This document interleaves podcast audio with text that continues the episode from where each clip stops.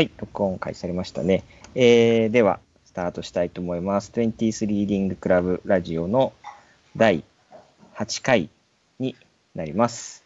えーこのラジオはですね、えー主に京都にいるメンバーで月に一度、大体月に一度開催している23リーディングクラブという読者読書会のメンバーがその読書会の後にえー読書会の中で行われた話の中から皆さんと共有したいと思ったようなこととかもっと深掘りしたいと思ったようなことを話すラジオになっております。で、えー今喋って、えーあれ？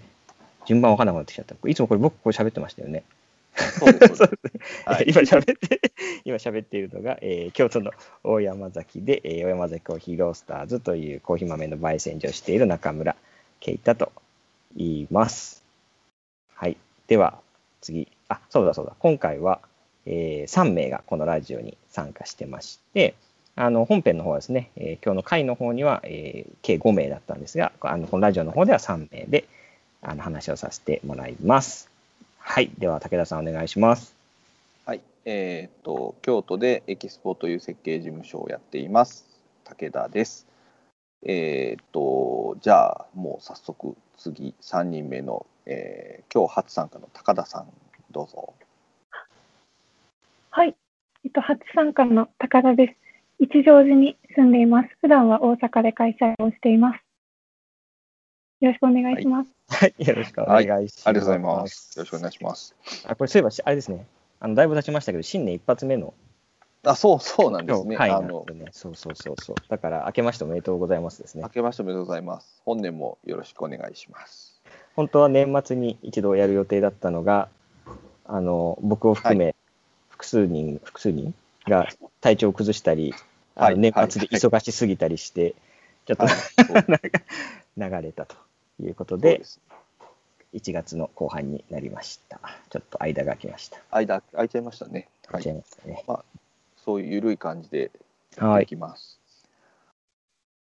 えっ、と、今日は、去年までだからずっとあの、ラディカルマーケットという本を一冊1年かけて読んでしまったので、えっ、と、まあ今年に入って一発目の今日は、えー選書会というか、あの、次回から何の本を読みますかっていう話をみんなでしたんですけれども、あのーまあ、だから前のそのラディカルマーケットの流れというかその資本主義に関するようなお話もあったし、えー、と話題として同時に続いていたフェミニズムのお話もあったし、えー、と逆に全然ちょっとそれとは一歩離れたようなあのちょっと離れたところの話題も含めていろいろ皆さんが本を挙げてくださって、えーその中から選ぼうかということでやってたんですけど、えー、と結論から言うと,、えー、と高田さんが挙げてくださった「カフェから時代は作られる」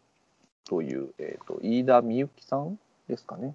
とあ美樹さん。ごめんなさい。飯田美樹さんという方。が書かれた、えー、と本を次回読もうということになりました。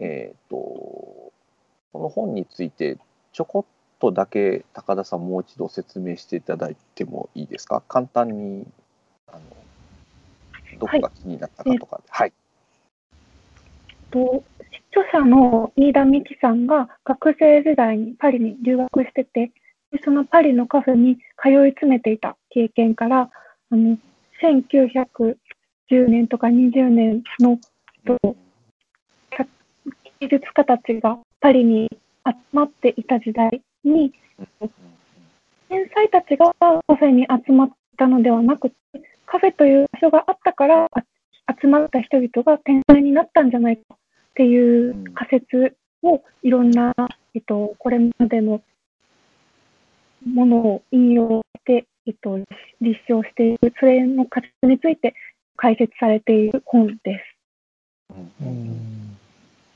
なるほどね。結天才が集まったっていうことじゃなくて場場の力みたいなものがうんああるんじゃないかっていうお話なんですよね。うんそうですね。結構あれなんですか？学術チックな本なんですか？あそれとももうちょっとエッセイ風というかコラムのような感じなのか？いろんなこうかあの文章は引用されているものの、そんなに、えっと、学術的というよりももうちょっと読みやすい、の著者の経験経験とかも、と、踏まえながら書かれた、エスうんうん、そうですね、ちょっと、まあ、エッセイっぽさもあるような本です。うーんうんなんか今あの改めてそのご説明を聞いたときに1910年から20年ぐらいっていうお話だったんでちょうど100年ぐらい前の話なんですよね。そうですね。うーんここに出てくるのはうん、藤田東司とかです。うんとかうんうんうんピカソとか。うーんはい。うん。うん。100年前かうんうん、なんか確かに。ちょっと全然話違うかもしれないですけど今京都の国立近代美術館で分離派展分離派見解展覧会かな、うん、あの建築の展覧会をやっていて分離派って呼ばれる、まあ、ムーブメントがあったんですけどちょうどそれが100年ぐらい前。えーあそうなんだ。20年ぐらいえごく面白い展覧会だったんですけど、なんかあの、まあ、そういう目で見てるからかもしれないけど、なんか現代につながい現代というか今、今と、ちょうど100年後の今とすごいつながるような感じがあるなと思って、明治から昭和に切り替わっていく狭間のなんかこう、うん、一瞬だけ自由な時代っていうかね、その後ちょっともっと国家主義的になっていってしまうので、戦前の日本は。なんかその合間のなんか、ああ、なんか今につながるなっていうか、こその時代を見たら今の反省につながるなというか、いう展覧会でしたね。だからちょうどその100年前の話、こうやって本で読むの面白そうだなっていうのも今ちょっと思いました。うんうん、うーんうーん100年前、大正時代なんですね。日本は大正時代ですね。高田さん的にはあれですもんね、そのお勉強されていたことにも、あと今のお仕事にも、そのつながるような、そういうこう場場作りであるとか、場の力みたいなものに関する、すごくこう、いいなと思った本だったっていうことなんですかね。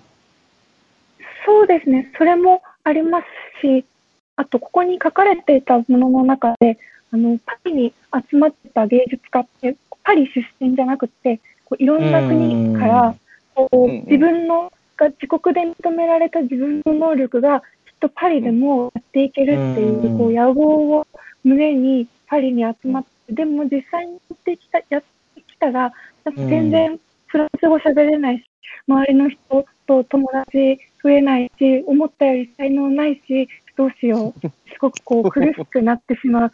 かといって、同じ国の人間のコミュニティに入っていきたいわけじゃないっていう、こう孤独な人たちがその場にうん。集まって、こうコーヒーを買えばそこにいてもいいっていう空気があったっていうのが、なんか私がう。ん2年ぐらい前に3ヶ月だけなんですけど、イタリアに留学してた時うに、ん。本当に寂しくて何をしたらいいのかもわからなくて、でもカフェにはあの店員さんが座ってもいいって言ってくれるっていう安心を思い出していいなってなりうました。ん。ねそれもう全然なんていうか、なんていうんですかね、あの思いつきでしかないんですけど、うん。あの大山崎に僕はいるんですけどね、大山崎っうんうんてその建築的には長築居と、うん。あと、まあ、藤井浩二が作った長築居は住宅ですよね。で、あとその、うん。えー大山崎山荘美術館、うんうん大山崎、まあ、建築でいうと大山崎山荘で、その、これが確か1920年代とかなんですよね、確か。そうですね多分そうですよね。だ同これと今の話と同時代うんですよね。あ合ってますよね。そうですそうですよね。で、なんかその僕も詳しくはないですけど、その山荘美術館とかは、その当時の民芸運動をされしてたバーナード・リーチとか、えっ、と、何でしたっけ、とかがこう集まってたって言うんですけど、だからそのある意味サロン的なものだったっていう話を、うん。まあ、大山崎に聞くといろいろなところから聞くわけなんですけど、でもそれってすごく、なんていうか、ある意味閉じてるというか、その、なんていうか、うんある一種のエリートだけが、その山荘に招き入れられたというか、山荘に入れる何かしらのコネクションを持っていた人間だけがうん、そこに入って、まあ、その民芸とは何かとか芸術とは何かとかっていうことをおそらく語らい合っていたんだとまあ、夏目漱石が言ったとかいう話もありますしね。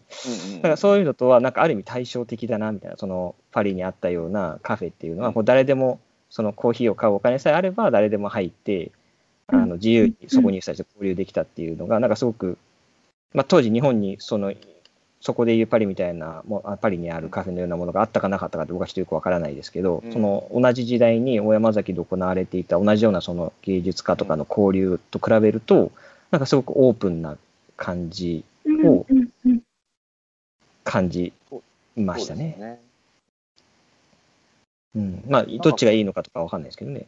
あーあのいい加減な意見かもしれないですけどこの時代より前にそういうオープンで誰でもこう参加できるような形のこう何かあの開かれた場所でそのクリエイターが集うみたいなものっていうのはあんまなかったかもしれないですね。うんなんかその芸術家のサロンみたいなんでさっきその啓太さんがおっしゃったみたいになんかどっかのお金持ちのお家に集まることがサロンで。うんうんうんうんなんかそのオープンなこうストリートっぽい感じのサロンみたいサロンじゃないよねだからこういうのってなんて言うんでしょうかそういう場みたいなものってあんまりなかっうんたかもしれないですよね。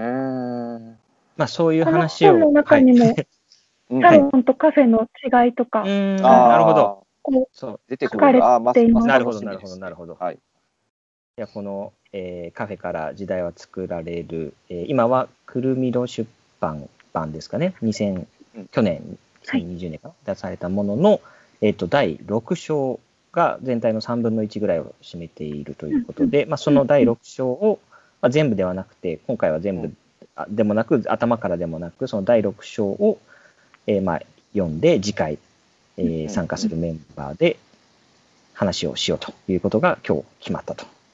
そうですね。いうことですね。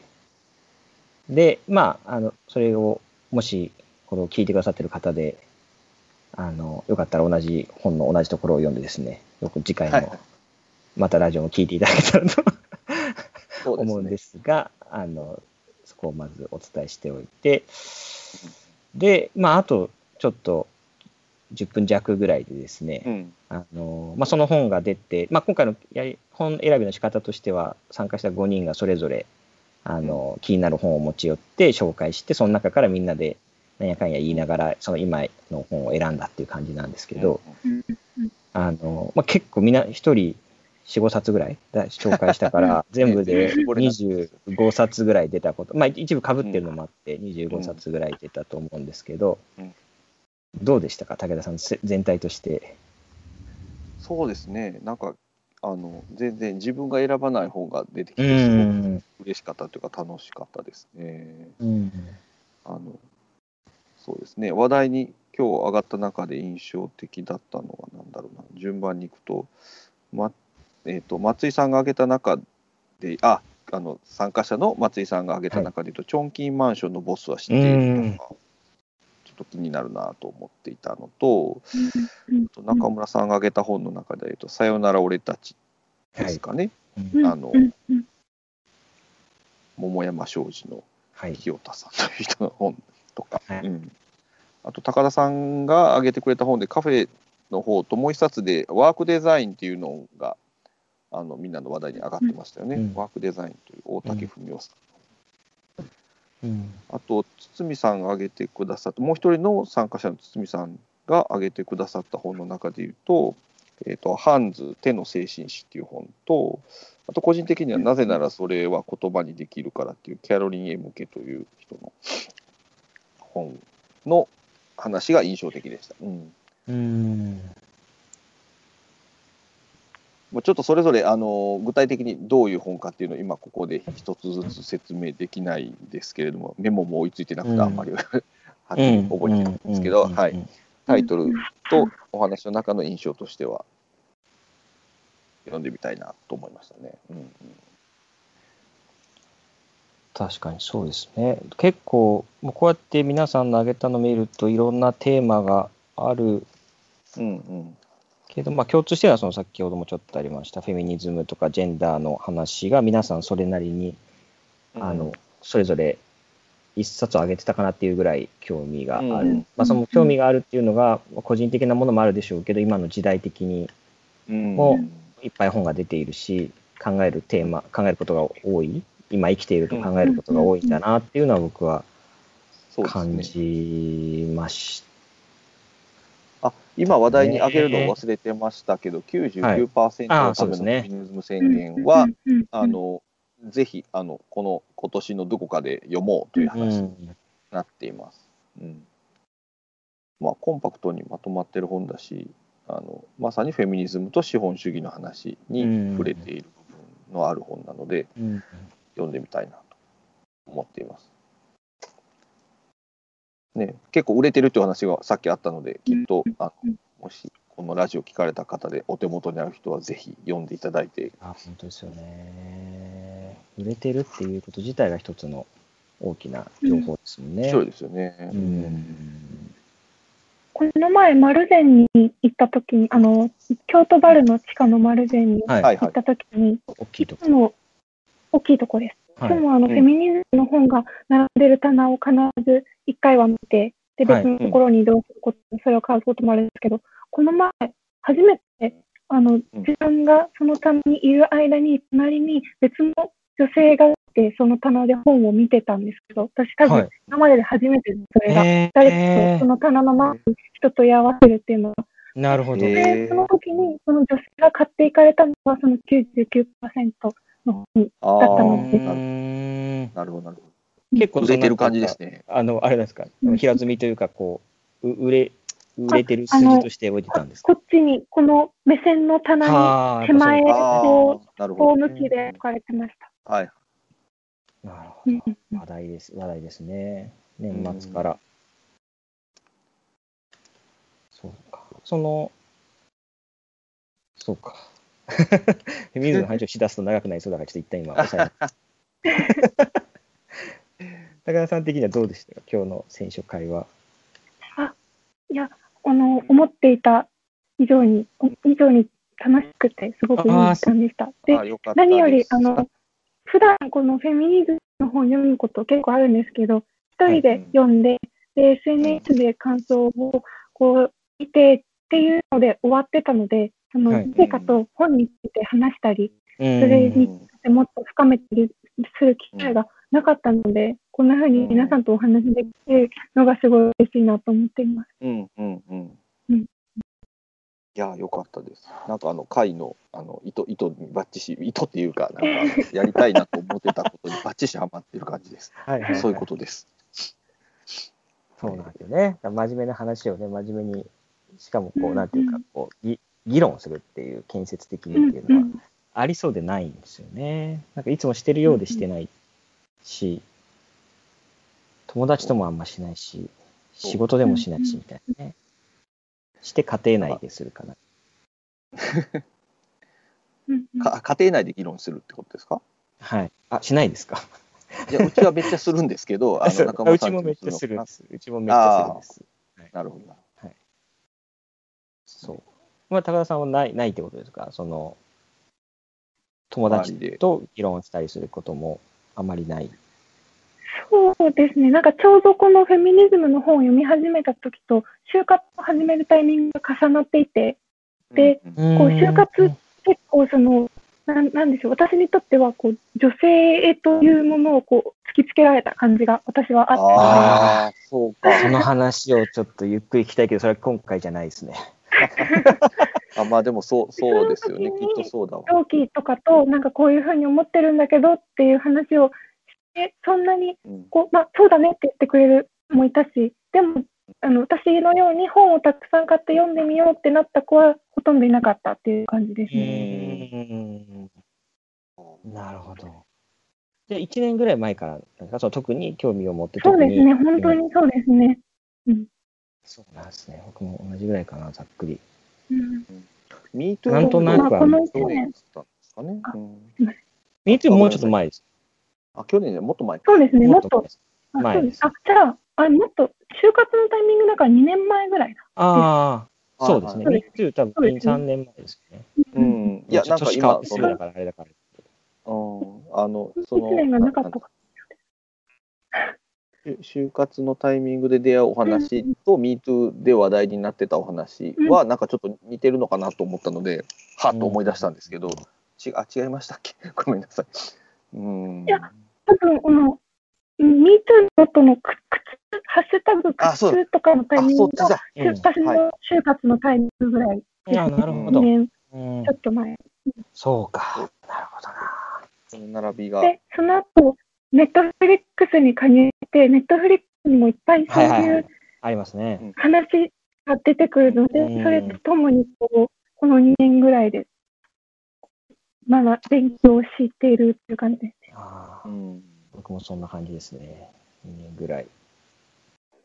そうか。やっぱそういう大きな流れの中で皆さん今選ばれるっていうことですよね。なんかでもそれでもその、うんうん。深田さんがいくつか挙げてくださったのって結構そのフィクションもあり、ジェンダー小説かフェミニズム小説みたいなもの、まあその韓国の、えー何でしたっけ、うん。あのベストセラーになった、えっと、82年生まれ、キム・ジヨン。あ、そうですね、24キム・ジヨン。はい。もありましたし、日本の作家さんのもあったりして、うん。で、まあ99%のためのフェミニズムは、まあその左派運動というか、反資本主義としてのフェミニズム運動みたいなものを新しく作り上げようっていう本ですけど、あの、なんかその本当に、フェミニズムとか、ジェンダーっていう問題って言っても、こう、本当に様々な切り口があるんだなっていうのを、僕はやっぱどっちらかというといつもその、フェミニズムの問題だと、差別の問題とか、あとその格差の問題、その、不払い労働とか、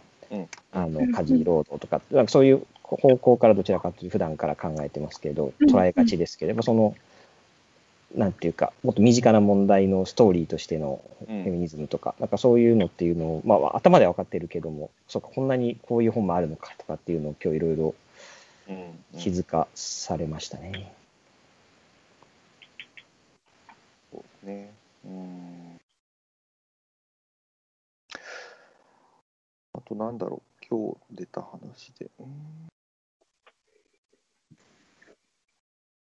あと人類学の話っていうのも、その、うん、うん、うん。ジャケンマンションボス、マンションのボスは知っているでしたっけ小川さんの本、いますけど、うん。その、えーその本の時にも話題に出た、えー人類学のポッドキャストの話とか、その、うんうん。やっぱその人類学というものが今すごく注目されている感じも僕はうん、なんとなくしていて、まあそういうので本が上がってくるんだなとか、うん。う、ん、そうですね。うん。うん、堤さんが挙げてくれた本の中にも人類対比化計画っていう本がありましたね。うん。人類というつながりだけですけれども。はいはいはいそうですね、土、自然発酵とか、うんそうですね、確かにその辺の話も最近話題になる。うん。そうか、だからまあ、皆さんがどういう意図で、その単純に自分の関心だけから選んだのか、うん。それとも、なんていうんですか、みんなによと読みたいとか、なんていうか、こう今の時勢を捉えてあげたのかとかって、うん。ちょっとそこまで聞かなかったですけど、うん。その、やっぱりこう今世の中でやっぱりこういろいろ話題になったりとか、問題になることっていうものの本が上がってくるんだなっていう気はしましたね。なんかその、うん。全然関係ないところからは、まあ、意識的に持ってこなかったのかもしれないですけど、うんあんまり上がらないっていうのは、やっぱりそういうのはあるんですそうそうね。そうですね。うん。全然関係ないフィクションとかね、もっとあっても、本当はありえるかなとも思ってたんですけれども、うん。自分はあんまり今、ファクフィクション読んでないので、ちょっと上げれ出せなかったんですけど、ううんなんだろうな。うん共通する興味みたいなのが結果的には出てますよね。うん。でも、つみさんが最後に挙げて、あれてはった1984、千ああ、のそうですね。ジョージ・オーウェルの、まあ、今ですよねっていう、あの一言は、うんいや、本当に今ですよねと思って、あのなんていうか、この名作を読むことっていうのもね、あのうん。大切。しかもその、えっ、と、SF というか、未来予言的なディストピアもディストピアものとかを、うん。その、それが現実に、まあ当時からしてそういう空気あったんでしょうけど、やっぱその、それが差し迫った空気として将来起こった今、起こった、起こった今って言ったらあれですけど、あの、そういうものを改めて読んで考えるっていうのも、うん、面白いですよね。そうですぜひ、それもやりたい。普段僕もフィクションほぼ読まないので、ね。はい。こういう時にやりたいなっていう気はしますね。カフカのペストを買って家に置いてるんですけど、はいはい読んでないですね。はいはい。そうそういうのね、ありますよ。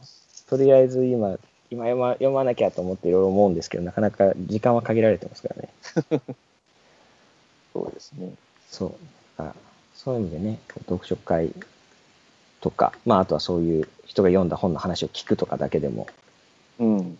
そうなんですよ。うん面白いな。あと、まあ、あの、今回、えっ、と、今回というか次回読もうとしてるそのカフェから時代を作られるも、まあ一部の章だけでもいいようにうんうんうんうん。選んでもらっているっていうのもあって、あの、なんか、今年はそうやって、あの、部分でもいいから読みたいし、もっと短いテキストなんかどっかから取って読むとか、そんなんでもいいかなと思っていて、いろんなものをどんどん読んでいきたいなと思っています。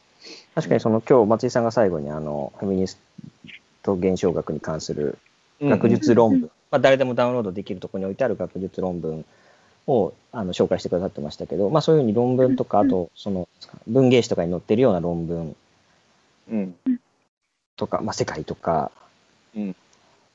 ありますもんね、現代思想とかに載ってるような論文からあの1個取り上げるとかっていうのもありだし、うんまあ場合によってはその長めのあのブログとかうんうんから考えるっていうのもあっていいのかなとは思いますよね。うん、なんかそういうウェブ上の記事とかもありだなと思います。なんかブログ発信で本になることも最近海外も含めて増えてきてますね。確かそうですね今日紹介した資本主義リアリズムの人もブロガー出身だったりとか、はいはい。そのブログというものがその作家にとっての最初のスタートだったりもするので、まあ、そういうところからあの文章を探探してくるとかっていうのも、あのどうこの現代の読書会としては面白いかなとは思いますね。ありだと。うんじゃあ、そんなとこですかね。そうですね。なんかあはいの、次回も楽しみにしていますし、今年も楽しみに。そうですね。はいあの、新たなメンバーも加わっていただいて、ありがとうございます。そうです。楽しいです。ああ、よかったです。はい。あのなんかいろんな話が膨らめばいいなと思っています。うん、まあ、去年はね、ちょっと長く硬い本を 長く読みすぎた感があるので、ちょっといろいろ読んでいけたらなと そうです。思います。はい。では、はい次回はまた1ヶ月ぐらいですかね、後ぐらいにはい会いたいと思います。はい。では、ありがとうございました。はい。ではまた。さよならありがとうございました。